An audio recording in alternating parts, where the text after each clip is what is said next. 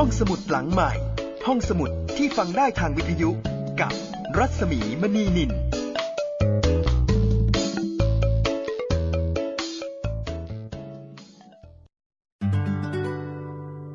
อยุธยา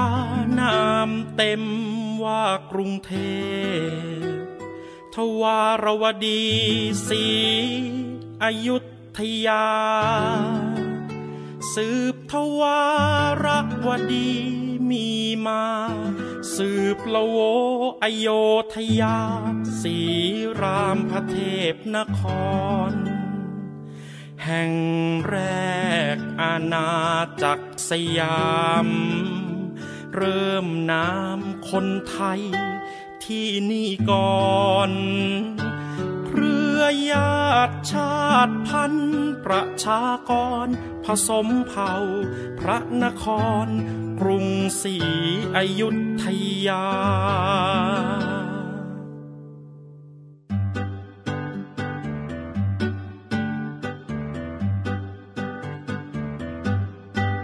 อยุธยาเมื่อสามพันปี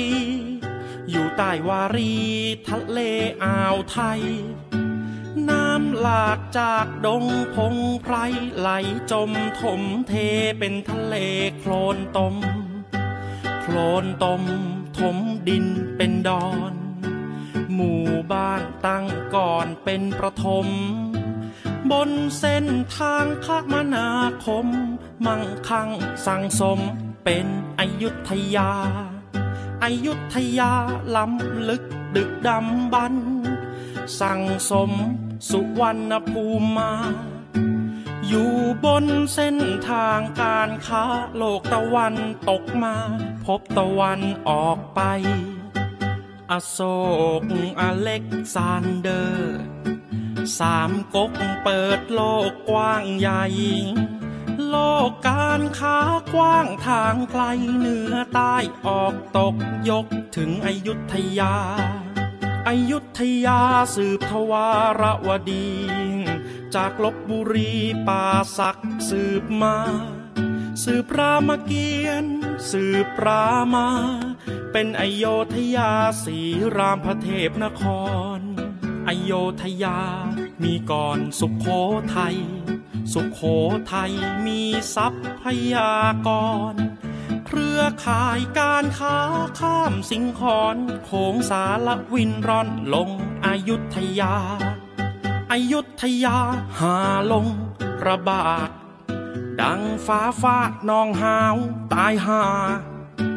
โลกเก่าพังเพเวทนาสร้างโลกใหม่มา การค้าภาษาไทย คุณแผนแทนฟ้าก่อดิน ก่อบ้านสร้างเมืองแปลงใหม่ ราชอาณาจักรสยามใน สุวรรณภูมิกรุงศรีอยุธยาอยุธยาเมืองท่านานาชาติ อำนาจควบคุมการค้าอ่าวไทยทะเลจีนจามปาอันดามันสมุทรสุดอ่าวเบงกอล โชดึกคุมทะเลจีนจาม จุราราชมนตรีข้ามสิงคอนคุมทะเลอันดามันสัญจรสองมหาสาคร กรุงศรีอยุธยาอยุธยานามเต็มว่ากรุงเทพ ทวารวดีศรีอยุธยา สืบทวารวดีมีมาสืบละโวอโยธยาสีรามพระเทพนคร แห่งแรกอาณาจักรสยาม เริ่มนามคนไทยที่นี่ก่อนเรือญาติชาติพันธุ์ประชากรผสมเผ่าพระนคร กรุงศรีอยุธยา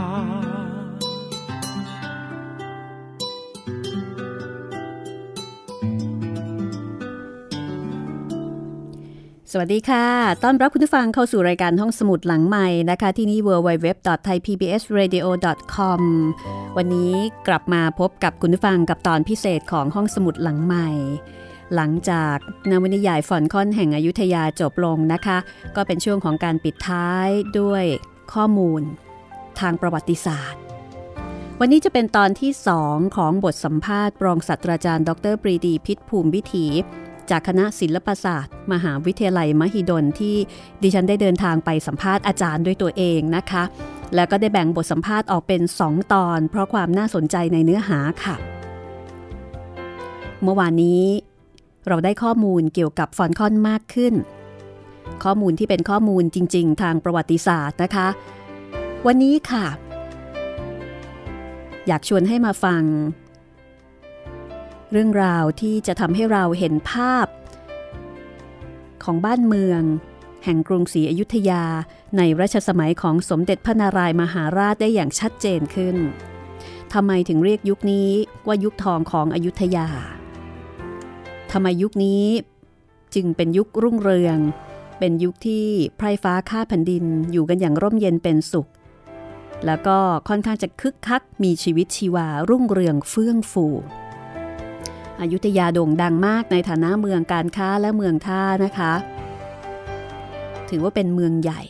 ในยุคนั้นเป็นเมืองหลวงที่มีความงดงามอลังการ มีชื่อเสียงขจรขจาย บทสัมภาษณ์วันนี้ค่ะ เริ่มต้นด้วยการให้รองศาสตราจารย์ดรปรีดี เล่าถึงสภาพบ้านเมืองในสมัยสมเด็จพระนารายมหาราช ว่าทำไมยุคนี้ ถึงได้ชื่อว่าเป็นยุคทองของอยุธยา แล้วก็เป็นยุคที่บ้านเมืองเจริญรุ่งเรืองเฟื่องฟู หลังจากนั้นนะคะดิฉันได้ถามอาจารย์เกี่ยวกับบุคคลที่เกี่ยวข้อง ที่เราได้รู้จักจากหนังสือฟอนคอนแห่งอยุธยา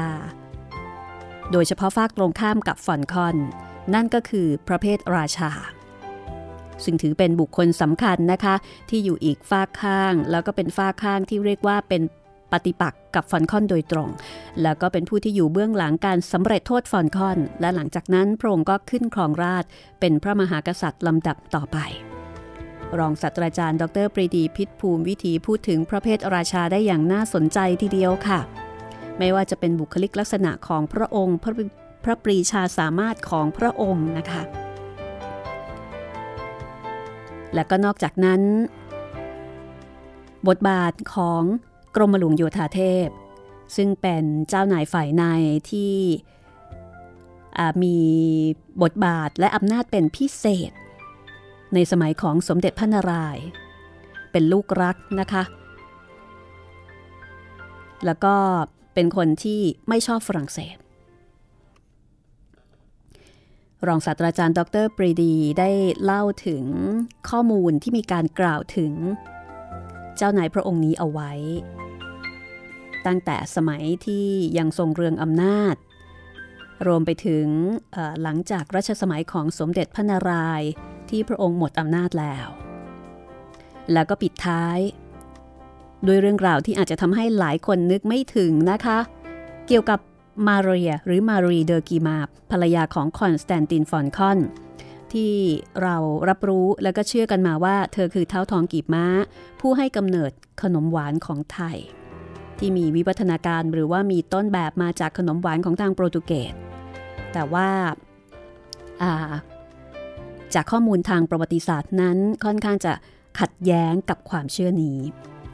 ขัดแย้งอย่างไรตรงไหนทั้งหมดนี้รวมอยู่ในบทสัมภาษณ์ ซึ่งเป็นการเก็บตกนะคะ ข้อมูลความรู้ที่เกี่ยวข้องกับฟอนคอนแห่งอยุธยา รองศาสตราจารย์ ดรปรีดีพิษภูมิวิถี เราจะไปเริ่มกันที่คำถามแรกนะคะ ว่าทำไมสมัยของสมเด็จพระนารายณ์ที่ได้ชื่อว่าเป็นยุคทองของอยุธยาทำไมถึงเป็นเช่นนั้น ติดตามฟังกันได้เลยค่ะ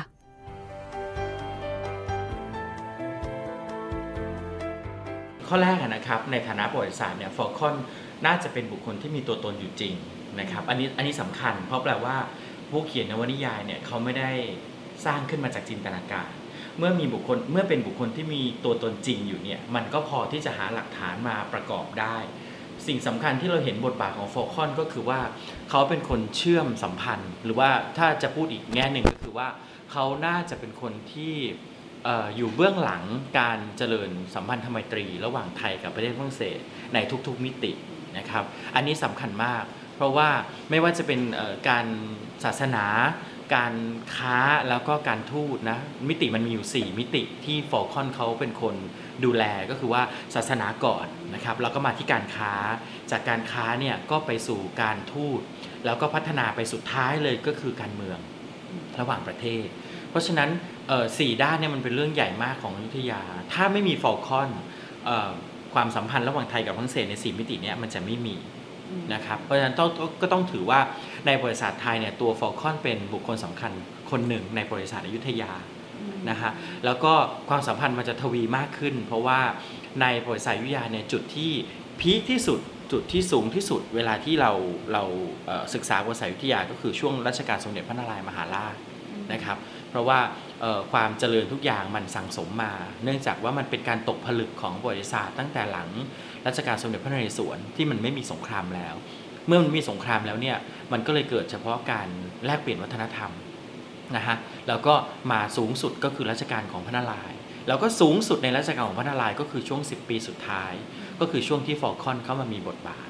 เพราะฉะนั้นก็เท่ากับว่าเอ่อตัวฟอลคอนเป็นเอ่อหัวใจสำคัญเรื่องหนึ่งของบริบทอยุธยา แล้วในหลักฐานทางฝ่ายไทยนี่มีบันทึกถึงฟอลคอนเอาไว้ใน มีในเชิงเชิงลบยังไงบ้างคะมีทั้งเชิงบวกและเชิงลบค่ะ นะครับในเชิงบวกก็คือว่าหนึ่งหลักฐานฝ่ายไทยเนี่ยพูดถึงตัวฟอลคอนไม่มากเท่ากับหลักฐานตะวันตกนะครับที่สำคัญก็คือพระราชวงศ์สวดานฉบับพระสัทธเลขานะฮะซึ่งก็คงมีการคัดลอกมานะฮะแล้วก็พงศาวดารฉบับกรมพระจักรพรรดิพงศ์ซึ่งเป็นพงศาวดารที่มีร่องรอยยุทธยา ทั้งสองฉบับนี้เนี่ยอาอาจจะมีฉบับอื่นเนาะแต่สองฉบับนี้เนี่ยมีการเอ่ยถึงชื่อของพญาวิเชยเยนนะครับซึ่งก็ในความหมายคือฟอลคอน แต่ในความในในกิจกรรมที่ฟอลคอนได้แสดงให้เห็นถึงความสามารถของตัวเองให้กับสมเด็จพระนารายณ์ดูก็คือการช่างปืนใหญ่นะครับแล้วก็การเริ่มที่จะเอ่อเอ่อบอกสมเด็จพระนารายณ์มหาราชหรือกราบทูลบังคมทูลสมเด็จพระนารายณ์มหาราชว่าเอ่อประเทศฝรั่งเศสนั้นมีความยิ่งใหญ่เพียงใดเป็นเป็นการกระตุ้นความสนใจของสมเด็จพระนารายณ์ให้ทรงอยากรู้จักประเทศฝรั่งเศสเอ่อเอกสารไทยก็จะพูดในลักษณะแบบนี้นะฮะในแง่ลบก็เราจะเห็นอยู่ว่า เนื่องจากเอกสารนั้นเป็นเอกสารไทย ดังนั้นคนไทยก็เป็นคนเขียนนะครับ เมื่อเป็นคนเขียนอะไรที่มันเป็นสิ่งที่ไม่ชอบมาพากลด้วยความต้องการของคนไทยก็จะกลายเป็นแง่ลบ ดังนั้นบทบาทฟอลคอนแง่หนึ่งก็คือการไปยุยงปลูกปั่นนะฮะคนให้ลุกฮือขึ้นมานะเช่นเอกสารไทยจะพูดถึงข่าวลือที่ออกมาว่าฝรั่งเศสจะเข้ามาเปลี่ยนศาสนาหรืออะไรต่างๆ นานาเหล่านี้ ซึ่ง ก็ทำให้ฝ่ายฝ่ายไทยคือราชสำนักไทยเนี่ยเอ่อเอ่อลุกขึ้นต่อต้านและจริงไหมคะตรงนี้ที่ว่าทางฝรั่งเศสเนี่ยพยายามที่จะให้พระนารายณ์เนี่ยเข้ารีตเป็นคริสต์อันนี้แน่นอนนะครับ เพราะอย่างน้อยมันไม่ใช่แค่ฟอลคอนพูดอะแต่มันเป็นถึงเอ่อข้อมูลที่เราได้จากตัวราชทูตฝรั่งเศสเองก็คือเดอโชมองต์นะครับเพราะเดอโชมองต์เองเนี่ยมีคำกราบบังคมทูลที่มันมีหลักฐานอยู่ นะฮะทั้งตัวบันทึกของเดอโชมองต์ แล้วก็ตัวคำกราบบังคมทูลเนี่ยที่ต้องการให้สมเด็จพระนารายณ์นั้นเข้ารีตเปลี่ยนศาสนาให้ได้ เพราะว่าวัตถุประสงค์หลักของเขาก็คือวัตถุประสงค์แรกของของฝรั่งเศสก็คือการเปลี่ยนศาสนาของคนสยาม ซึ่งจะเปลี่ยนได้ก็ต่อเมื่อพระเจ้าอยู่พระเจ้าอยู่หัวเปลี่ยน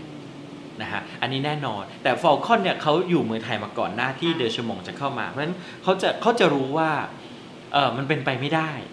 แต่มันถ้าจะเป็นไปได้ก็ต้องเป็นไปอย่างอารมอร่วย แล้วก็ค่อยๆเป็นค่อย ๆ ไป ไม่ใช่ว่าหักดิบหรือว่าหักด้ามพระด้วยเข่าไปเลยว่า ขอให้พระเจ้าอยู่หัวเปลี่ยน แล้วคนสยามจะเปลี่ยนอันอย่างนี้เป็นไปไม่ได้ เพราะฉะนั้นเราจะเห็นเราจะเห็นจะบอกว่ากลอุบายเล่ห์เหลี่ยมของฟอลคอนเองเออที่จะต้องเข้ากับทั้งฝ่ายสยาม แล้วก็เข้ากับทั้งฝ่ายฝรั่งเศสด้วย เช่นไม่แปล ข้อมูลตรงนี้ตอนที่เดอโชมองกล่าวบังคมทูล ก็คือหยุดแปลมันซะดื้อๆหรือแปลแปลงสารไปอะไรอย่างนี้เป็นต้นนี่คือการที่ฟอลคอนเป็นตัวกลางเพราะฉะนั้นเขาเนี่ยเอ่อเป็นคนที่เล่นการเมืองของทั้งสองประเทศนะฟอฮะลคอนที่รู้จักกับทางฝรั่งเศส แล้วก็มีความสัมพันธ์กับทางฝรั่งเศสได้ยังไงคะเราต้องบอกว่าเขาเนี่ยไม่ใช่คนฝรั่งเศสนะครับเอ่อในสมัยศตวรรษที่ 17เนี่ยมันยังไม่มีประเทศอะไรเลย นอกจากรัฐที่มันยิ่งใหญ่อย่างฝรั่งเศส เอ่อเราเชื่อกันว่าฟอลคอนน่าจะเกิดที่เกาะเกาะหนึ่งที่ชื่อว่าเกาะเซฟาโลเนียนะฮะตามตามหลักฐานแล้วก็ตามนวนิยายเอ่อตอนนั้นเนี่ยมันก็ไม่ใช่ของอิตาลีไม่ใช่ของประเทศอะไรทั้งสิ้น เพียงแต่ว่ามันเป็นรัฐรัฐหนึ่งเอ่อเขาก็ไม่ได้ใช้ภาษาฝรั่งเศสเป็นภาษาที่เขาพูดนะครับเขาก็ใช้ภาษาอื่น ๆ อาจจะเป็นภาคนษานี้น่าจะใช้ภาษาอะไรเป็นหลักคะเอ่อเราคิดว่าอันแรกเขาคงอยู่ในตระกูลภาษาอิตาลีก่อนเนาะเพราะว่าเขาเกิดบริเวณนั้น แต่เราทราบว่าสิ่งที่เขาพูดได้ก็คือภาษาโปรตุเกสแน่นอน นะครับ เพราะภาษาโปรตุเกสมันเป็นภาษากลางของยุโรปศตวรรษที่ 17 ในการค้านะครับแล้วก็ในราชสำนัก ไม่ใช่ภาษาอังกฤษเหมือนในปัจจุบภาษาอังกฤษไม่ใช่ ภาษาอังกฤษเนี่ยฟอลคอนมาเริ่มเรียน ที่เรารู้อย่างนี้ก็เพราะว่าเรามีหลักฐานอยู่ในบันทึกของของตัวฟอลคอนเอง แล้วก็บันทึกของ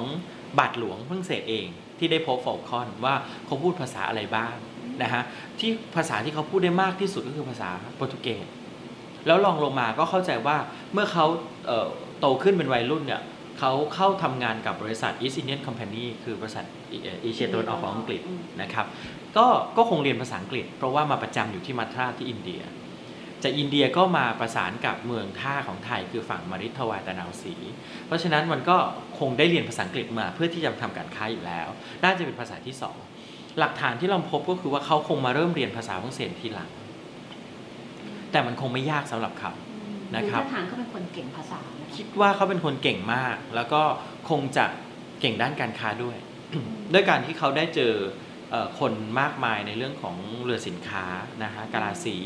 เอ่อใช้เวลาบนเรือนาน ดังนั้นเขาคงเรียนภาษา อันนี้คือข้อดีของเขาอืมเพราะฉะนั้นไอ้ข้อดีตรงนี้เนี่ยมันก็มาตอบโจทย์ ราชสำนักอยุธยาสมัยสมเด็จพระนารายณ์ค่ะว่าเราต้องการคนที่รู้ภาษาต่างประเทศ เราต้องการคนที่เป็นดีลเลอร์ ที่ประสานกับชาวต่างชาติ โดยที่ไม่ต้องผ่านพ่อค้าคนกลางในอีกหลาย ๆ กลุ่มอืมซึ่งทำให้พระคลังเราเสียผลประโยชน์ลงไปเยอะอืมถ้าเราประสานพ่อค้าคนกลางหลายทอดเหลือเกิน เราก็ถูกตัดภาษีไปเรื่อย ๆ เราก็ต้องเสียเอ่อค่าในหน้าว่ากันอย่างนั้นเถอะไปเรื่อยเหมือนอย่างในนวนิยายที่มีเรื่องแขกมัวต อนนั้นใช่ก็แบบว่าใช่ที่ว่าเอ่อเสียผลประโยชน์แล้วก็ถูกกล่าวหาว่าทางอยุธยาเนี่ยเป็นหนี้เป็นเป็นหนี้ใช่แล้วมีกำไรๆใช่ อันนี้คือการที่ราชสำนักวิทยาเสียผลประโยชน์ไปเยอะมาก เพราะว่าการค้าก่อนฟอลคอนเข้ามาเนี่ยมันเป็นการค้าที่ถูกครอบโดยกลุ่มมุสลิมคือเราใช้คำคำนี้นะฮะหรือว่าจะใช้ว่ามัวอะไรก็ตามแต่คือผู้ที่นับถือศาสนาอิสลามนะครับเอ่อเพราะฉะนั้นเอ่อก็ทำยังไงแหละที่ราชสำนักจะลด ลดปริมาณตัวพ่อค้าคนกลางลงโดยการดิวตรงนะฟอลคอนก็จะเข้ามารับจุดนี้เข้าไปนะซึ่งทำให้ราชสำนักอยุทธยามันได้ผลประโยชน์ขึ้นมาเยอะมากอืมเมื่อเยอะมากก็แปลว่าฟอลคอนก็กลายเป็นที่โปรดปรานอืมซึ่งแน่นอนว่ามุมมองนี้เนี่ยทำให้คนเดิมที่ทำงานอยู่และขุนนางเสียผลประโยชน์ มันก็เลยเกิดปัญหาตอนปลาย อันนี้ก็เลยกลายเป็นจุดเริ่มต้นที่ทำให้บางคนนี่ไม่ค่อยชอบหน้าคอนใช่อยใช่อืมใช่อาจจะเป็นตั้งแต่ก่อนหน้านี้ เพราะว่าถ้าดูพงศาวดารก็จะมีตอนถูกชกปากฟันหักอะไรพระเจ้าเสือออกมาชกปากกัน นี่ก็คือนี่คือจุดหนึ่งที่แสดงให้เห็นว่าขุนนางของสยามเนี่ยไม่ได้ชอบชาวต่างชาติสักทีเดียวอืมในส่วนของความเกี่ยวข้องกับฝรั่งเศสนี่เอ่อเขาไปเกี่ยวข้องตอนไหนยังไงคะอาจารย์มีหลักฐานไหมคะ หลักฐานชัดๆเนี่ยก็จะอยู่ในบันทึกของพวกมิชชันนารีนะครับหก็มายคืถึองพก่วอกนก่อนที่ก่อนจะรับที่คณะทูตเนี่ยใช่เขาใช่มีคก่วามอนสัมพันธ์กันยังไงมาก่อนคิดว่ามีมาบ้างแล้ว เพราะว่าฟอลคอนเนี่ยน่าจะเอ่อเอ่อมีบทบาทมาตั้งตั้งแต่ในช่วงต้น แต่คงไม่ใช่ไม่ใช่เป็นคนโดดเด่นอะนะครับ ในช่วงแรก ๆ ที่บาทหลวงเข้ามาเนี่ยเอ่อก็ต้องหาที่ตั้งนะฮะที่ตั้งในการตั้งพวกเอ่อโบสถ์ แล้วก็ที่พักของพวกบาทหลวงเอง ซึ่งคงได้รับความสนับสนุนช่วยเหลือบางอย่างจากฟอลคอนด้วยนะฮะก็เลยเกิดโบสถ์เซนต์โยเซฟขึ้น แล้วก็เกิดโรงเรียนสอนศาสนาขึ้นมา ที่เรียกกันว่า college ของคอนสแตนติเนียนก็คือคอนสแตนตินก็คือฟอลคอนเอ่อฟอลก็เท่ากับว่าฟอลคอนเป็นผู้อุปถัมภ์โรงเรียนสอนศาสนา ซึ่งมันจะตั้งอยู่ที่มหาพราหมณ์เกาะมหาพราหมณ์ก็คือที่อำเภอบางบานจังหวัดพระนครศรีอยุธยา ปัจจุบันนี้มันไม่มีแล้วนะแต่ว่าใน college เนี่ยมันอุปถัมภ์โดยฟอลคอนให้สตังในการสร้างอาคารในการหาเด็กเข้ารีตอะไรต่างๆ นานา อันนี้คือความสัมพันธ์ก่อนที่มันจะเกิดความสัมพันธ์ทางการทูตขึ้น ก็แปลว่าฟอลคอนเขาก็ได้ช่วยฝรั่งเศสในทุกๆมิตินะฮะพอมันพัฒนาจากการการศาสนาแล้วเนี่ยมันก็เข้าไปสู่การค้าซึ่งเขาเป็นอยู่แล้ว แล้วมันก็เข้าไปสู่การ การทูตในที่สุด เพราะฉะนั้นตรงนี้ก็คือว่าเขาก็สามารถที่จะพูดภาษาฝรั่งเศสได้ด้วยนี้ก็มีหลักฐาแน่นอนแน่นอนนะฮะในนี้ค่อนข้างแน่นอน พอเขาเข้ามาอยู่ในอยุธยาระยะหนึ่งแล้วเนี่ยเขาคงได้ภาษาเยอะขึ้น แล้วก็เขาก็คงจะมีการเรียนภาษาฝรั่งเศส ซึ่งมันไม่ได้ยากอยู่แล้วสำหรับคนที่เกิดที่เมืองนอกอืมนะฮะอืมแล้วก็มีพรสวรรค์ในการใช้ภาษาต่างประเทศอืมแต่เขาคงไม่ได้สื่อสารอะไรที่มากเราดูในบันทึกของบาทหลวงเนี่ยมันมีหลายประโยคที่เขาพูดเป็นภาษาโปรตุเกสออกมา นะครับอ่าฝรั่งเศสแน่นอนโปรตุเกสแน่นอน แล้วก็ภาษาไทย ซึ่งอันนี้ถือว่าเป็นพรสวรรค์ที่วิเศษมาก เพราะว่าตัวภาษามันต่างไปจากภาษาตะวันตกเยอะ แต่จริงเขาไหมที่ในหนังสือบอกว่าฟอนคอนเนี่ยสามารถที่จะใช้ราชาศัพท์ได้เป็นอย่างดีด้วย ไม่มีหลักฐานพอที่จะบอกนะครับ เพราะว่าในเอกสารไทยเนี่ยไม่เคยบันทึกเรื่องของฟอลคอนที่พูดราชาศัพท์นะครับเอ่อ ในส่วนตัวของผมเองคิดว่าคงไม่ใช่ว่าเขาจะได้ใช้ราชาศัพท์ได้ดี แต่ถ้าอะไรที่ติดขัดเนี่ยเขาก็คงใช้ภาษาอื่น ๆ ที่มันใกล้เคียง เพราะว่าคุณนางอยุธยาเองก็รู้ภาษาต่างประเทศพอสมควรนะฮะตัวเขาเองคงจะไม่ได้เข้าใจราชาศัพท์แบบเอ่อเอ่อคนปัจจุบันนี้ที่เข้าใจราชาศัพท์กันอืมแต่นะท่านหมายถึงว่าในการสื่อสารกับสมเด็จพระนารายณ์นี่อืมคิดว่าเขาคงพูดภาษาปกติ ภาษาไทยเออภาษาเอ้าแน่นอนภาษาไทยครับ ต้องใช้ภาษาไทย เขาคงจะใช้ได้คล่องอยู่พอสมควร อาจจะรู้ราชาศัพท์บ้างแต่คงไม่ใช่อ่าชั้นดีได้รับเรื่องอ่าสมเด็จพระนารายณ์นี่มีหลักฐานไหมคะว่าพระองค์นี้ทรงรู้ภาษาอื่นด้วยไหมคะนอกเหนือจากภาษาไทย ผมคิดว่าภาษาที่เป็นภาษามุสลิมคงจะพอทรงได้นะครับที่เป็นภาษาภาษาภาษาแขกอะว่าง่ายๆนะฮะแล้วก็ภาษาอังกฤษก็คงจะทรงพอทราบบ้างนะครับ ที่ที่รู้อย่างนี้เพราะว่ามันมีวรรณคดีอยู่หลายเล่มในสมัยพระนารายณ์ที่ที่มันมีการถ่ายแปลหรือว่าที่ท่านโปรดหรือว่าอะไรต่างๆนานา ที่มันได้รับอิทธิพลของเปอร์เซียเข้ามานะฮะเพราะฉะนั้นมันอาจจะเป็นไปได้ที่ท่านพอจะรู้ภาษาต่างประเทศบ้าง เราต้องไม่ลืมว่าท่านเนี่ยเอ่อมีคนแวดล้อมเป็นกลุ่มมุสลิมในช่วงต้นเยอะนะครับคุณนางมุสลิมคุณนางเปอร์เซียเนี่ยคือคนที่อยู่รอบตัวท่าน ดังนั้นก็เป็นไปได้อยู่แล้วที่บรรยากาศรอบ ๆ ตัวท่านเป็นเป็นต่างชาติอืมนั่นหมายถึงว่าบรรยากาศในราชสำนักช่วงนั้น ขุนนางสยามเนี่ยก็น่าจะต้องมีความรู้มีความเข้าใจในเรื่องของภาษาต่างประเทศ โดยเฉพาะภาษาตะวันตกพอสมควรนะคะแน่นอนถ้าดูบันทึกของบาทหลวงที่เข้ามาจะบอกว่าขุนนางสยามเนี่ยจะพูดภาษาโปรตุเกสเป็นกันหมดอ๋อเหตุผลอะไรก็เพราะว่ามันเป็นภาษากลางในการค้า เพราะว่าในยุคก่อนที่มันไม่มีไม่มี พ่อค้าที่เข้ามาเลยเนี่ยพ่อค้าที่มันทำการค้าทั้งหมดก็ต้องเป็นมุสลิม มุสลิมมาจากไหนก็มาจากทางใต้ของเราคาบสมุทรซึ่งมันเป็นดินแดนที่โปรตุเกสเขายึดครองอยู่แล้วที่มาลากา เพราะฉะนั้นภาษากลางที่เรียกกันว่าลิงกวาฟรันซาเนี่ยก็คือภาษาโปรตุเกสคุณนางสยามจึงพูดโปรตุเกสเป็น แต่ว่ามันจะสื่อสารได้ในระดับไหนเราไม่ทราบ เพราะว่ามันไม่มีหลักฐาน แต่มันก็พอมีร่องรอยที่ไปปรากฏในคำ ใช่ไหมฮะ เช่นคำว่าสบู่อย่างนี้ที่มันเป็นภาษาโปรตุเกส สบู่นี่มาจากภาษาโปรตุเกสว่าอะไรคะสะเบาอ๋อเหรอคะอืมสะเบานะซึ่งก็คือถอดมานะครับหรือบางคำที่ปัจจุบันนี้เราก็เชื่อกันว่ามา เช่นคำว่าเลหลัง ซึ่งมาจากคำว่าเลเหลาแปลว่าขายของแบบส่งขายส่งนะเราก็เราก็พอจะรู้ว่าโอ้มันอาจจะมีคำพวกนี้ติดอยู่ในระบบการค้า แล้วอาจารย์มองว่าฟอนคอนเนี่ย จากทัศนะส่วนตัวอาจารย์นะคะก็น่าจะเป็นคนยังไงคะในแง่ของประวัติศาสตร์เราตัดสินไม่ได้ว่าเขาดีไม่ดีนะ เพราะว่ามองในขณะที่เขาลักษณะนิสัยของเขายังไงบ้างคะเขาคงเป็นคนเย่อหยิ่งพอสมควรเขาคงทะนงตัวมากพอสมควร เพราะว่าทุกอย่างมันไปรวมอยู่ที่เขานะฮะพระการการการอ้างพระราชอำนาจก็เกิดขึ้นบ่อยครั้ง มักจะอ้างว่าพระนารายณ์ต้องการอย่างนู้นอย่างนี้บ้าง กลายเป็นคนโปรด จากที่เราเห็นบรรดาคนแวดล้อมเขาเขียนเนี่ยเขากลายเป็นคนโปรดขึ้นมา เพราะฉะนั้นเขาคงจะทะนงตัวพอสมควร ซึ่งมันก็ไม่แปลก เพราะว่ามันกลายเป็นคนโปรดไปแล้วนะครับแต่อย่างที่บอกว่าการตัดสินเขาว่าดีไม่ดีคงตอบยากเพราะเขาในสมัยเขาเขาคงมีเหตุผลที่จะตัดสินว่าเขาจะทำสิ่งนี้เพราะอะไรนะครับเพราะฉะนั้น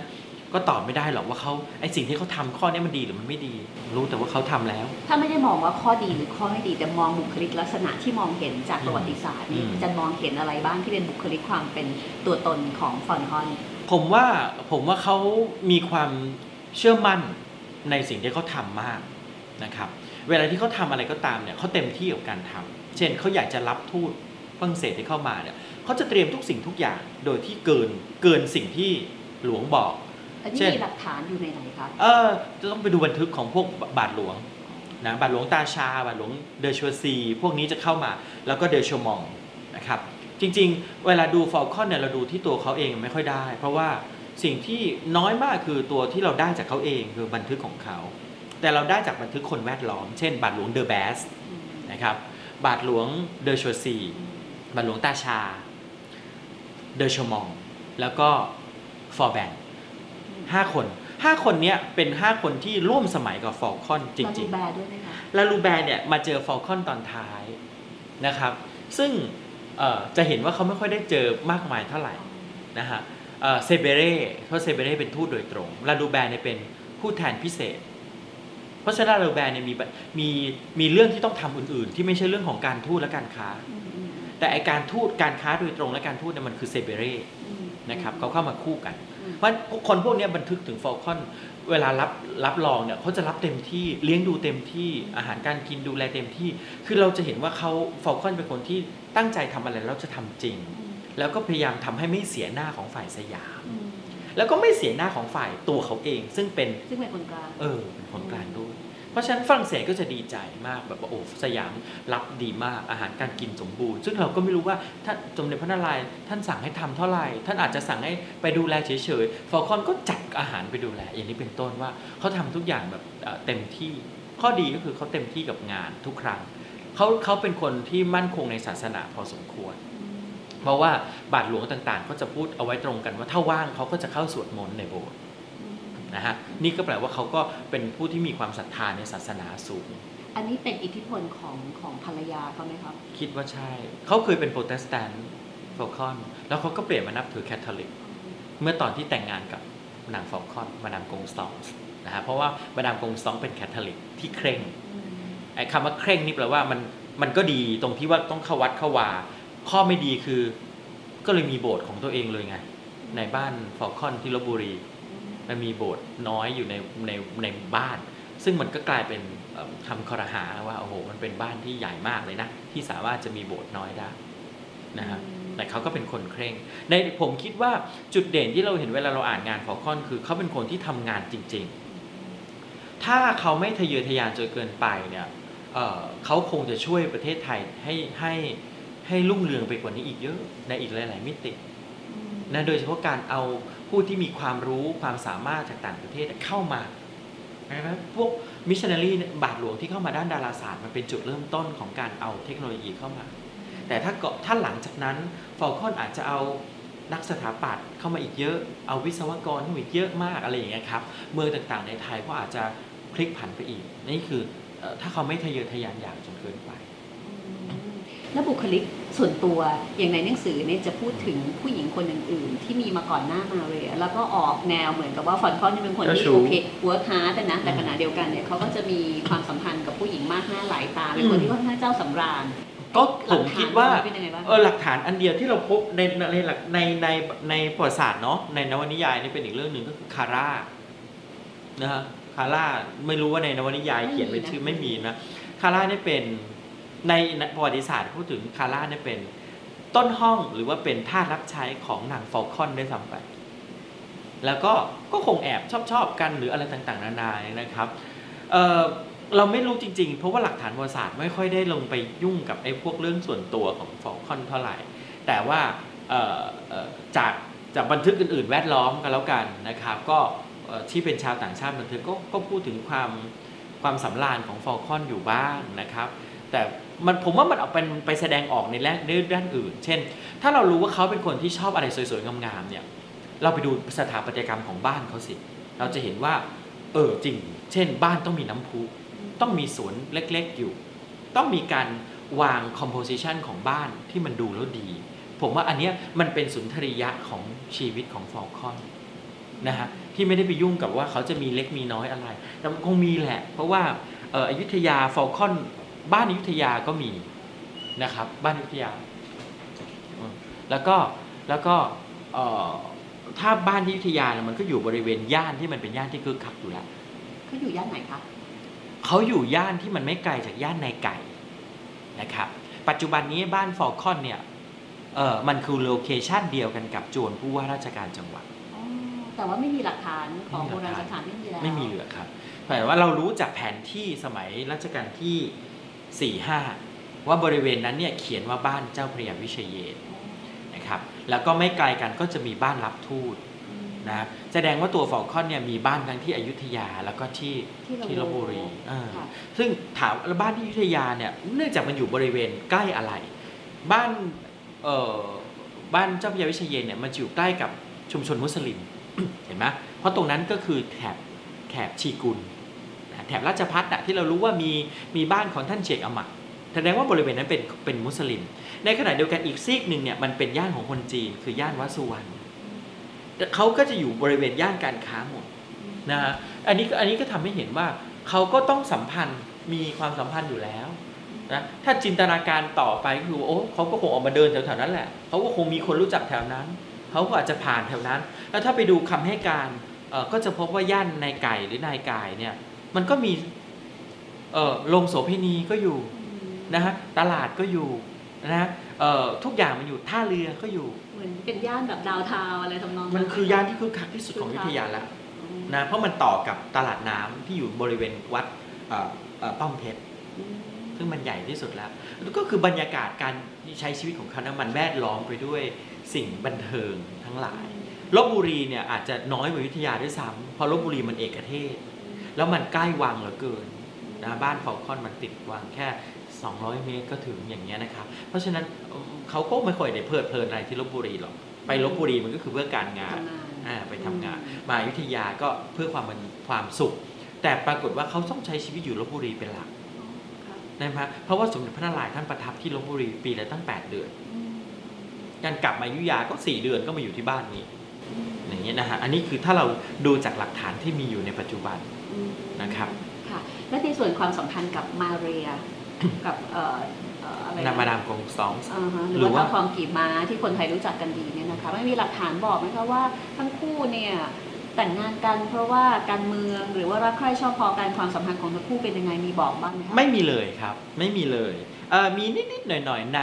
ในบันทึกของบาทหลวงแค่นั้นเองว่าแต่งงาน นะครับซึ่งก็บาทหลวงก็คงจะต้องเป็นผู้ประกอบพิธีให้ ที่บอกว่ามีการแต่งงานเออเกริกใหญ่โตอืมแค่นั้น เพราะว่าเอ่อนางมาเรียเนี่ยเอ่อนางมารีกิมาเนี่ยมารีกิมาเดือนปีหน้าเนี่ยนะครับ ซึ่งเอ่อเธอจะกินตำแหน่งเท้าทองกีบมาหรือไม่เนี่ยยังเป็นประเด็นสงสัยอยู่นะครับอาจจะไม่ได้เป็นนะฮะเอ่อ แต่ยังไงก็ตามนางเป็นลูกลูกลูกเซี่ยวอืมเนาะนางไม่ใช่ลูกครึ่งนางเป็นลูกเซี่ยว เพราะว่าเชื้อสายนางก็มีเลือดไทยเข้าไปผสมอยู่เยอะนะครับคือเอ่อพ่อแม่นางก็คงเป็นลูกครึ่งมาแล้ว เพราะฉะนั้นตัวนางเนี่ยคงไม่ใช่ครึ่งแล้วล่ะคือก็แม่นี่เป็นญี่ปุ่นใช่และพ่อที่เป็นลูกครึ่ง คิดว่าเออญี่ปุ่นก็ไม่ใช่ลูกญี่ปุ่นร้อยมันก็เป็นลูกญี่ปุ่นลูกครึ่งไปอีกนะฮะเออต้องเข้าใจว่าในช่วงรัชกาลพระเจ้าทรงธรรมญี่ปุ่นกลุ่มที่นับถือศาสนาคริสต์ ถูกขับออกมาจากประเทศใช่ไหมครับ เพราะฉะนั้นญี่ปุ่นกลุ่มเนี้ยไม่ใช่ญี่ปุ่นกลุ่มที่ญี่ปุ่นแท้แล้วอืมคือกลายเป็นญี่ปุ่นแคทอลิก เพราะฉะนั้นเขาก็ถือว่าเป็นลูกญี่ปุ่นลูกครึ่งไปแล้วอืมญี่ปุ่นกลุ่มนี้ก็เข้ามาแล้วก็มาแต่งงานกันกับลูกครึ่งอีก ตัวนางเนี่ยเป็นเจเนอเรชันที่สองสามแล้วจากที่พระเจ้าทรงทำเป็นต้นมา เพราะฉะนั้นบ้านนางก็คงอยู่ตรงข้ามกัน ระหว่างหมู่บ้านโปรตุเกสกับหมู่บ้านญี่ปุ่นใช่ไหมครับมันก็เกิดพบเจอกันได้ง่าย เพราะฉะนั้นตัวนางก็ข้ามเรือข้ามไปข้ามมาอ่า ถึงเป็นเหตุให้เจอฟองคอนนะครับ ซึ่งก็ก็คงเอ่อรู้แต่ว่ามีลูกสองคนเท่านั้นเองคือจอห์นกับฮวนอืมนะครับ แต่ว่าเอ่อฮวนนี่ตายไปตั้งแต่เด็กค่ะก็เหลือจอห์นอยู่คนหลืเดียวโตคนครับเหลือคนโตที่ชื่อว่าจอห์นซึ่งเราจะมีชีวิตมาจนกระทั่งเอ่อพระเพทละพระพระเจ้าอยู่หัวท้ายสัตว์อืมค่ะมาเรียนี่น่าจะเป็นคนสวยแปลกตาเลยนะคะจากคิดว่าเชื้อแต่ด้วยความชาติที่เธอเป็นลูกครึ่งนะ ไม่ใช่ลูกครึ่งญี่ปุ่น แท้ๆ เพราะว่าคงเป็นลูกครึ่งญี่ปุ่นบวก มุสลิม เพราะฉะนั้นผิวเธอน่าจะสวยพอสมควร ไม่ใช่ขาวหรอกนะน่าจะเป็นผิวสีน้ำผึ้งอะไรอย่างนี้แหละ แต่คงสวยแหละนะฮะน่าจะเป็นผู้หญิงที่สวย แล้วก็มีความสามารถนะครับอ่าร่ำรวยอยู่พอสมควร มีมรดกเอ่อของฟอลคอนอยู่เยอะอืมในตอนท้ายแล้วเอ่อหลักฐานที่บอกว่าหลังจากที่ฟอลคอนตายแล้วเนี่ยเอ่อ หลวงสรศักดิ์หรือว่าพระเจ้าเสือต้องการที่จะได้เธอมาเป็นชายานี่อันนี้อืมจริงไหมมีอยู่ในบันทึกของคนเมืองเศสที่เข้ามาช่วงท้ายค่ะนะครับเอ่อมันมีหลักฐานอยู่ชิ้นเดียวที่พบที่เป็นของนางเอง ก็คือจดหมายที่นางเขียนไปถึงบาทหลวงของคนจีน บาทหลวงบาทหลวงฝรั่งเศสที่ไปอยู่ที่จีนนะครับ จดหมายฉบับนี้นี่เขียนขึ้นประมาณพระเจ้าอยู่หัวท้ายสามค่ะนะฮะเป็นจดหมายฉบับเดียวที่พบ คือหลังจากสมัยของพระเจ้าเสือแล้ว ใช่ครับ หลังพระเจ้าเสือแล้วเป็นครั้งสุดท้ายเลยลงปี 1700นิดๆ1706 ถ้าผมจำไม่ผิดนะครับเอ่อเขียนไปถึงบาทหลวงที่จีน ให้บาทหลวงที่จีนเนี่ยช่วยเขียนไปถึงเอ่อฝรั่งเศสทวงตังค์หรือเปล่าทวงคะตังค์เป็นจดหมายทวงหนี้นะอืมทวงหนี้ของสามีอืมว่าควรจะต้องจ่ายให้ด้วยเอ่อก็ก็ในจดหมายนี้นางก็ไม่ได้เล่าอะไร ที่ความทุกข์ระทมที่นางนางถูกเอ่อว่าจะพระเจ้าเสือต้องการจะพาไปเป็นพระสนมอะไรต่างๆ นางก็เล่าถึงความทุกข์ทรมานในที่นางถูกเท่านั้นเองนะครับเออแต่ว่ามันก็เป็นเรื่องข้อแรกก็คือเป็นเรื่องลือกันก่อนว่านางเนี่ยต้องออถูกพระเจ้าเสือเนี่ยอยากจะเอาไปเป็นสนมนะครับ ก็ไม่มีหลักฐานที่ชัดเจนโดยตรงนะฮะเออก็ก็ก็คงบอกได้แค่ว่า มีมีการเล่าลือกันเท่านั้นเองว่าเอ่อนางต้องถูกไปเป็นพระสนม แต่ว่าหลักฐานอื่นไม่มีนะครับ ก็เออหลักไม่มีไม่มีตัวใด ๆ ที่บอกว่านางต้องไปเป็นเมียเมียเมียเป็นหมอมอืมอืมอืมค่ะและในส่วนบันทึกของฟอลคอนที่อาจารย์พูดถึงเมื่อสักครู่นี้นี่มีอยู่ใช่ไหมคะเป็นเรื่องของฟอลคอนเนี่ยมีเป็นจดหมายอยู่เยอะครับฟอลคอนเขียนจดหมายอยู่เยอะมาก เขียนถึงใครคะ เขียนถึงบาทหลวง นะฮะซึ่งไม่ได้เก็บอยู่ที่บ้านเรา แต่มันเก็บอยู่ที่ปารีสเพราะมันส่งไปที่ปารีสค่ะนะครับเยอะมากเป็นจำนวนร้อยๆ ฉบับ โอ้น่าสนใจมากมีอ่าแปลรวบรวมเป็นภาษาไทยบ้างไหมคะเออไม่มีนะฮะไม่มีเออเออที่มีคือมันไปเป็นเกี่ยวข้องกับงานศาสนาเขาก็แปล แต่ที่มันเป็นจดหมายที่เยอะแยะไปหมดเลยเนี่ยไม่มีไม่มีให้เราเห็น อาจารย์เคยอ่านตรงนี้บ้างไหมคะผมก็อ่านครับว่ามันก็มีทั้งเรื่องของความเอ่อ ภารกิจของบรรดามิชชันนารีเข้ามา เช่น ปัญหาของการสร้างสิ่งก่อสร้าง สร้างโบสถ์เรื่องของจำนวนคนเข้ารีต เรื่องของสิ่งของที่จำเป็นอะไรต่างๆเหล่านี้นะครับที่สำคัญก็คือจดหมายของฟอลคอนที่เขียนไปในช่วงปลายรัชกาลพระนารายณ์ที่ต้องการจะให้บาทหลวงจำนวนหนึ่งเข้ามา แต่ให้ให้ให้ปลอมตัวเข้ามานะฮะแล้ว ให้เลือกบาทหลวงที่เก่งในทุกๆด้านจำนวนหนึ่งสิบกว่าคน แต่ฟอลคอนก็ระบุลงไปในนั้นชัดเจนว่าเมื่อเข้ามาแล้วเนี่ยเขาจะเอาบาทหลวงพวกเนี้ยเอาไปไว้ตามกรมกองต่างๆ อันนี้มันเปลี่ยนนโยบายของฝรั่งเศสไปโดยสิ้นเชิงจากการทูตเป็นการเมืองอืมเพราะเราเพราะก็เท่ากับว่าเขาจะใส่คนของเขาเองอืมเข้าไปตามตำแหน่งเพื่อที่เขาจะคุมเหมือนกับแทรกซึมอ่าเป็นการแทรกซึม ซึ่งแน่นอนข่าวเนี้ยมันคงรั่วค่ะ มันทำให้เกิดเอ่อการปฏิวัติขึ้นในตอนปลายอืมนะฮะค่ะเออสิ่งที่เราน่าจะน่าจะต้องพยายามทำก็คือว่าเก็บบรรดาบันทึกของบะฟอลคอนกลับมาสำเนาอืมน่าเพื่อสนใจที่จะทีดูเดียวนะคะนะเพราะว่าเราจะเห็นการเมืองระหว่างประเทศที่อยู่ในบันทึกของฟอลคอนอยู่เยอะมากนะครับแล้วเราก็จะเห็นบุคลิกลักษณะที่ผ่านตัวอักษรของเขาเองอืมบางทีเขาก็เก่งในการวางแผนค่ะ นะครับบางเอ่อเอ่อการวางหมากการดูอะไรต่างๆ เพราะเขาจะรู้ว่ามันเกิดอะไรขึ้นแล้ว แล้วเราพอมองเห็นจุดประสงค์ ความใฝ่ฝัน ความทะเยอทะยานอะไรของเขาบ้างไหมคะความจริงใจต่อราชสำนักสยามในช่วงนั้นผ่านจดหมายของเขาที่มันบอกอะไรเท่าที่เราเห็นเนี่ยมันมีเยอะนะครับ คือเขาเองเขาก็รักษาราชสำนักสยามเอาไว้เหมือนกัน เขาก็รักษาสถานภาพของตัวเขาเอง รักษาความเป็นราชสำนักสยาม คือไม่ให้อำนาจฝรั่งเศสมันเข้ามาตีราชสำนักสยามเกินไปอืม นะฮะเพราะเขาก็ไม่รู้หรอกว่า เขาต้องพึ่งราชสำนักสยามด้วย อะไรที่มันดูแล้วรู้สึกจะเกินไป เขาก็จะลดบทบาทของฝรั่งเหเศมือนสจลงริงๆก็ต้องพึ่งทั้งสองทางนะใช่พึ่งราชสำนักสยามเขาก็นกสองหัว แต่ก็ต้องอาศัยความช่วยเหลือจากฝรั่งเศสใช่ด้วยแล้วเพื่อความมั่ใช่นคแล้วงใช่แล้วเพราะไอ้ไอ้ไอ้คำว่าช่วยเหลือจากฝรั่งเศสเนี่ยมันมีหลายมิติเอ่อ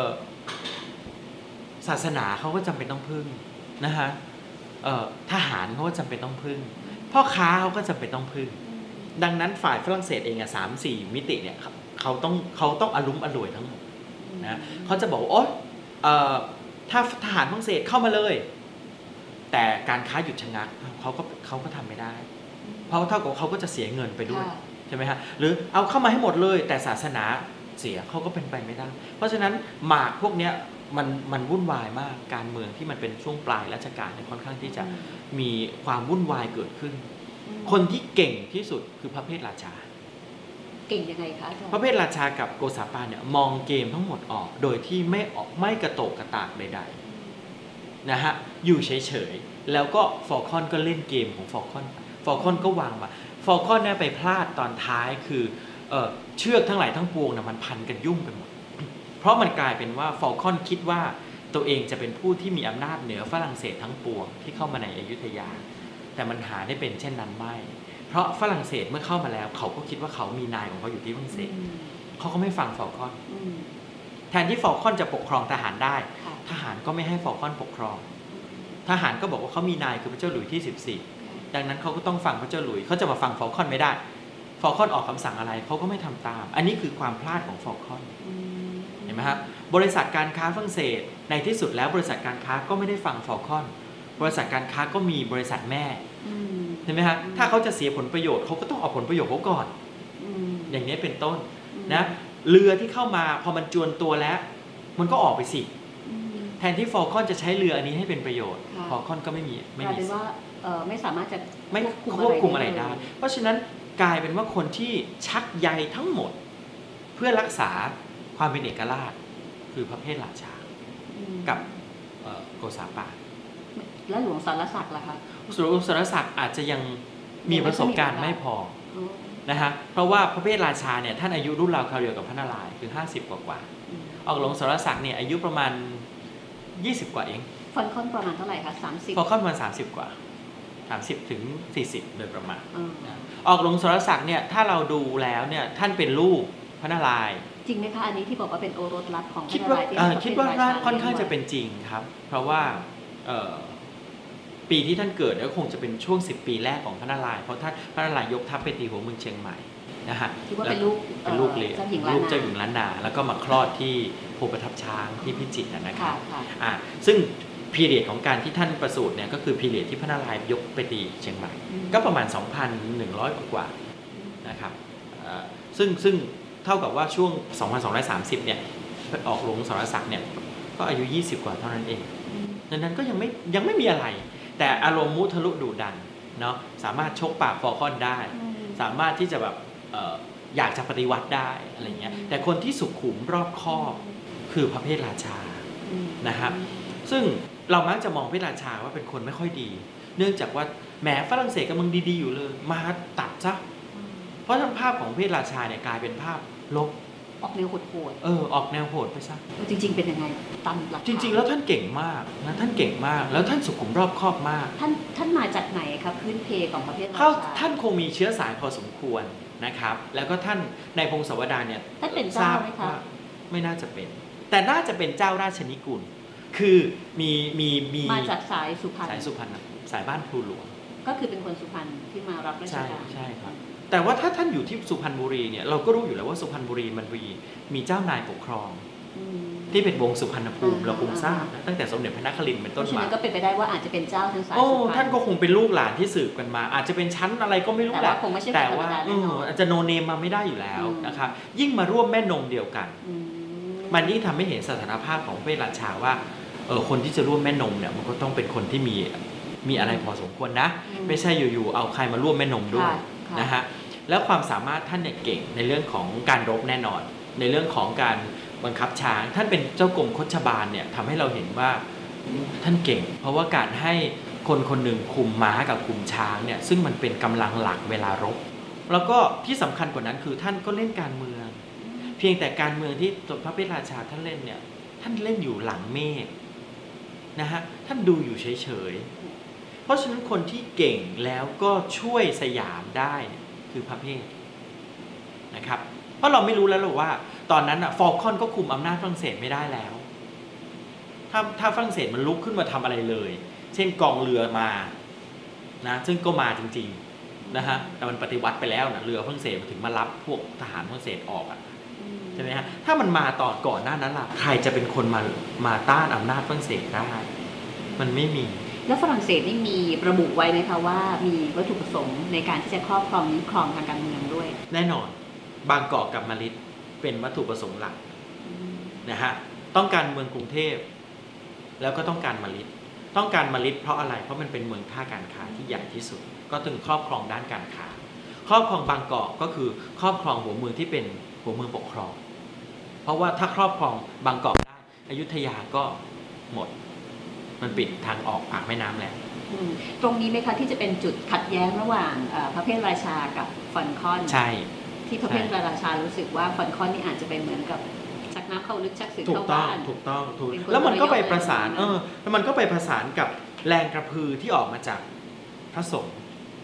เพราะว่าเวลาเราพูดว่าจะเปลี่ยนศาสนาโอ้โหมันเป็นเรื่องใหญ่สำหรับคนอยุธยาที่แบบ เอาแล้วศาสนาพุทธจะไปไหน วัดจะอยู่ยังไง ลองนึกถึงว่าภาพพระทุกคนบอกเฮ้ยจะจะต้องเลิกวัด วัดจะไม่มีจะกลายเป็นโบสถ์คริสต์โอ้มันก็ไม่มีใครทำอะไรได้อำนาจของพระมีสูงมากในสมัยยุธยาพระเป็นกระบอกเสียง พระเป็นผู้ที่คนนับถือ พระเป็นผู้ที่มีบุญ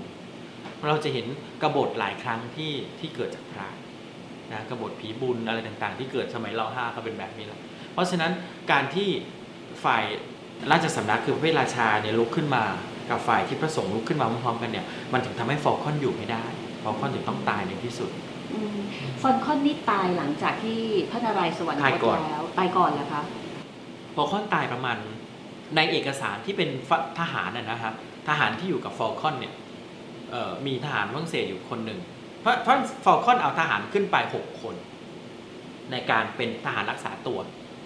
หนึ่งในนั้นก็คือโบชอง โบชองเป็นคนที่เขียนบันทึกเอาไว้ ถึงตอนที่ฟอลคอนถูกจับ เพราะว่าทหารหกคนนี้ถูกจับพร้อมกันกับฟอลคอนในวันที่ฟอลคอนถูกหลอกให้เข้ามานะครับ โดยพระเพทราชาหลอกเข้ามา แล้วก็ฟอลคอนถูกแยกตัวออกไปสำเร็จโทษ ทหารกลุ่มนี้ถูกจับขัง แล้วก็ถูกปล่อยลงมาที่กรุงเทพนะฮะฟอลคอนก็จะตายน่าจะประมาณต้นเดือนมิถุนาแล้วหลังจากนั้นประมาณวันที่หกห้าหรือหกนะ ระบุรายละเอียดของการตายของเขาไม่ได้ระบุหมคเพราะว่าถูกจับออกไปเลย รู้แต่ว่าเอาไปขังแล้วก็เอ่อขังที่วัดที่อยู่นอกเมืองลบบุรีเห็นบอกว่าที่แถวทะเลชุบซอนครับมันมีวัดอยู่วัดเดียวคือวัดซากวัดอะไรนะคะวัดซากวัวัดดซาซากกอืมซากที่เรียกว่าวัดซากเพราะว่ามันมีซากอยู่ แต่มันแต่มันมีซากของเจดีย์รุ่นเก่า คือรุ่นทวารวดีนะครับ แล้วก็วันนี้มันอยู่นอกออกไปทางทะเลชุบสอน น่าจะใช้เป็นที่สำเร็จโทษ นะครับเพราะฉะนั้นฟอลคอนน่าจะเป็นถูกเป็นสำเร็จโทษที่นั่นค่ะเอ่อหลังจากนั้นเดือนหนึ่งเนี่ยเกือบเดือนหนึ่งเนี่ยพระนารายณ์ถึงจะสวรรคตแล้วพระนารายณ์มาทรงทราบตอนไหนคะพระนารายณ์มาทรงทราบตอนท้ายแล้วนะฮะแต่ในที่สุดแล้วเราจะเห็นว่าฟอลคอนเองก็หมดความเป็นคนโปรดไปตั้งตั้งแต่ตอนต้นปีละเหรอคะเออเพราะเราอะไรอาจจะคะคิดว่าเพราะอะไรเพราะว่าพระเพทราชาท่านรู้ไงพระเพทราชาท่านรู้เอ่อ ครั้งสุดท้ายที่ฟอลคอนได้เฝ้าเนี่ยน่าจะอยู่ที่ประมาณเดือนเมษานะฮะเมษาของปี 2231นะเพราะว่าสมเด็จพระนารายณ์เสด็จออกทอดพระเนตรจันทรุปราจันทรุปคาราคานะครั้งสุดท้ายที่เดือนเมษายน แล้วก็ไม่ได้เสด็จออกอีกเลย ครั้งนั้นคือครั้งที่ได้เฝ้า มิถุนาฟอลคอนก็ถูกจับกรกฎาคมสมเด็จพระนารายณ์สวรรค นะแต่เราจะเห็นว่าฟอลคอนเองก็จะเอ่อทหารฝรั่งเศสก็จะเขียนเอาไว้ชัดเจนว่าฟอลคอนเนี่ยจะถูกกีดกันจากพระเพทราชาแล้วค่ะไม่ให้เข้ายังไงก็ไม่ให้เข้า กันเอาไว้หมดอืมแต่ฟอลคอนก็ชะล่าใจครั้งสุดท้าย คือแผนลวงที่ให้ฟอลคอนเข้าโดยที่บอกว่าพระนารายณ์ให้เฝ้าอืมเพราะฉะนั้นพอตกหลุมพระเพทราชาก็ก็ถูกจับเลยอืมเพราะฉะนั้นจริง ๆ ถึงบอกว่า เรื่องที่เอาควรไปเอาไปเขียนนิยายเนี่ยคือพระเพทราชา ผู้อยู่เบื้องหลัง เพราะท่านเป็นคนที่วางเกมการเมืองได้ลึกกว่าที่เราคิดอีกอืมนะฮะท่านท่านวางเกมท่านก็ไม่ได้วางแค่อยุธยาลบบุรีค่ะในขณะที่ต้นปี 2231 เนี่ย บาทหลวงที่อยู่ที่พิษณุโลกเนี่ย ถูกกักบริเวณ ก็แปลว่า ท่านท่านทำแล้วนึกออกไหมฮะบาทหลวงพวกนี้ไม่มีโอกาสที่ได้ติดต่อกับบาทหลวงที่อยุธยาและลบบุรีทำไมต้องการ เพราะไม่งั้นข่าวมันถึงกัน ท่านกุมภาพันธ์ปี 2231เนี่ยบาทหลวงที่พิษณุโลก ซึ่งเรามาเจอหลักฐานที่หลังไงค่ะบาทบาทถึงบาทหลวงที่อยู่ที่นู่นบอกว่าเขาไม่ได้ถูกออกไปไหนเขาถูกกักบริเวณ มีเล่าถึงรายละเอียดของการสำเร็จโทษไหมคะไม่มียังไงนิยายจะบอกว่าถูกตัดเป็นฟัชิ้นๆกลางร่างแล้วก็มีการหั่นร่างเป็นชิ้นไม่มีไม่มีครับไม่มีไม่ได้บอกเอาไว้ เพียงแต่ว่ามันไปมีรูปที่แต่ไม่ใช่รูปฟอลคอนที่ตาย มันเป็นรูปของการประหารชีวิตของ คนฝรั่งเศสที่เขียน แต่เป็นเขียนกับพวกจีน คนจีนที่ตายแล้วก็หันหันหันหันหันๆในในในช่วงช่วงเดียวกัน ช่วงเดียวกันที่ปรากฏเนี่ยนะใช่ครับอ๋อออ่าแล้วเขาก็เลยสันนิษฐานต่อผู้ผู้แต่งนวนิยายก็เลยเอามาใส่ว่าเออฟอลคอนคงถูกว่าอาจจะโดนตายแบบแบบนั้นนี้อ่านะครับอืมแค่นั้นเองแล้วก็เราก็ไม่รู้จริงๆว่าตายในลักษณะแบบไหนนะแล้วก็ฝังที่ไหนก็ไม่รู้ ทุกวันนี้ก็ยังไม่รู้ว่าฟอลคอนถูกฝังอยู่ตรงไหนอืมนะครับก็คงฝังอยู่ที่วัดซาก นะฮะแต่จะตรงไหนของวัดซากก็ไม่รู้อีกคอนชีวิตของฟอลคอนนี่อาจารย์มองเห็นอะไรบ้างจากชีวิตของคนคนนี้ในแง่ดีคือเราเห็นความทะเยอทะยานในเรื่องของการสร้างตัวเองขึ้นมาจากการที่ไม่มีอะไรเลยเอ่อทำตัวเองให้ขึ้นมาได้ แต่การทำตัวเองขึ้นมาได้เนี่ยไม่ใช่ว่าไปเหยียบคนอื่นอย่างเดียวนะฟอลคอนพัฒนาตัวเองด้วย เช่นทำให้ตัวเองเก่งเอ่อรู้วิธีการค้าขาย เรียนรู้ภาษา รู้จักการค้าขายกับราชสำนักอะไรอย่างเงี้ยนี่คือการพัฒนาตัวของตัวเองฟอลคอนขึ้นมานะฮะนี่คือแง่ดี แง่ที่ไม่ดีเราก็สามารถจะเอาข้อไม่ดีของเขามาเรียนรู้นะครับกับกับปัจจุบันหรือกับอะไรก็ได้ เช่น เราต้องรู้บางเรื่องที่มันเป็นเรื่องละเอียดอ่อนนะฮะหรือว่าเรื่องบางเรื่องเนี่ยก็ไม่ควรที่จะทำหรืออะไรอย่างเนี้ยนะอันนี้คือข้อคิดที่เราสามารถจะดึงออกมาได้ แต่เราจะเห็นในที่สุดก็คือว่าเขาเป็นบุคคลสำคัญน่ะของประวัติศาสตร์อยุธยา นะครับถ้าไม่มีเขาเนี่ยประวัติศาสตร์ยุธยาช่วงนี้จะขาดตอนไปเลย ถ้าไม่มีเขาเนี่ยเราก็ไม่มีป้อมปราการที่ดีๆ เราจะไม่มีป้อมวิเชยเยน เราจะไม่มีป้อมที่เมืองลบบุรีให้เห็น การต่อเรือใหญ่ ๆ ที่จะไปเมืองเมืองนอก เราจะไม่รู้จักประเทศฝรั่งเศสนะครับ เราจะไม่มีความสัมพันธ์330จะจะ333 ปีอยู่แล้วเนี่ยนะครับ330 ปีแล้วเนี่ยนะฮะเราก็ เราก็อันนี้คือนี่คือคุณูปการของฟอลคอนที่เขามีไว้ให้เรา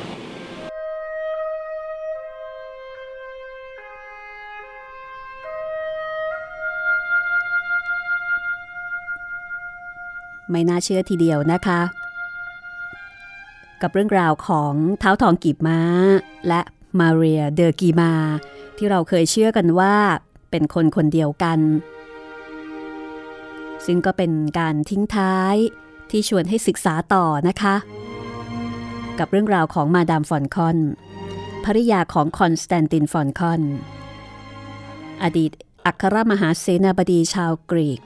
ขุนนางคู่พระทัยของสมเด็จพระนารายณ์มหาราช ที่เราได้ติดตามเรื่องราวของเขา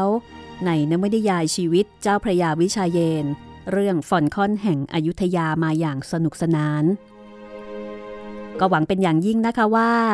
นวนิยายอิงประวัติศาสตร์เล่มนี้ จะทำให้คุณได้รู้จัก หลงรักอยุธยา แล้วก็สนุกกับการเรียนรู้ประวัติศาสตร์ ได้รู้จัก ได้ข้อคิดจากชีวิตของคนคนหนึ่ง ซึ่งมีทั้งรักโลภโกรธหลงเหมือนกับมนุษย์ปุถุชนโดยทั่วไป มีทั้งข้อเสียมีทั้งข้อดี คนที่ก้าวขึ้นสู่จุดสูงสุด แล้วก็ลงสู่จุดต่ำสุดเช่นเดียวกันคอนสแตนตินฟอลคอน และเรื่องราวที่เป็นบริบทของยุคสมัยที่น่าสนใจ ขอบคุณรองศาสตราจารย์ ดรปรีดีพิศภูมิวิถีอีกครั้งนะคะ กับบทสัมภาษณ์ที่มาช่วยเติมเต็มความรู้ความเข้าใจทำให้ความบันเทิงของเรา มีสาระแล้วก็มีคุณค่ามากยิ่งขึ้น ขอบคุณการติดตามรับฟังนะคะ จากคุณผู้ฟังแล้วพบกันใหม่กับตอนหน้า กับห้องสมุดหลังใหม่ที่นี่ www thai pbs radio com และทางแอปพลิเคชันไทย PBS Radio ซึ่งคุณผู้ฟังก็สามารถติดตามเรื่องราว จากหนังสือดีๆ ที่น่าอ่านน่าสนใจได้นะคะ แล้วก็สามารถติดตามข่าวสารของวิทยุไทย PBS ได้ที่เพจไทย PBS Radio ดิฉันรัศมีมณีนินลาคุณผู้ฟังไปก่อน สวัสดีค่ะ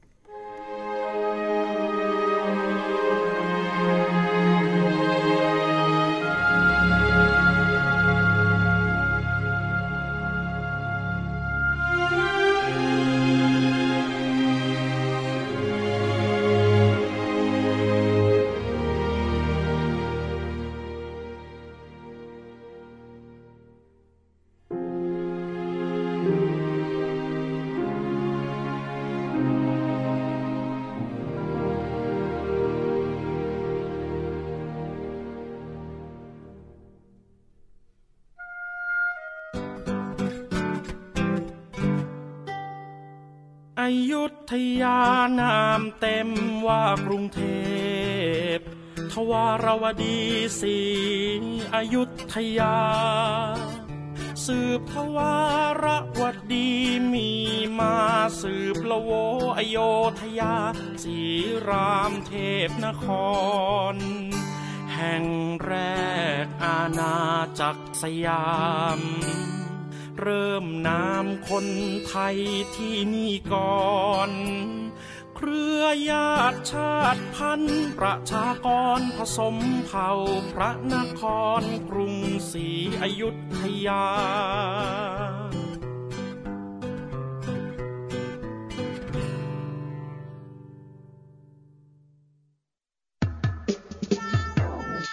ห้องสมุดหลังใหม่ ห้องสมุดที่ฟังได้ทางวิทยุ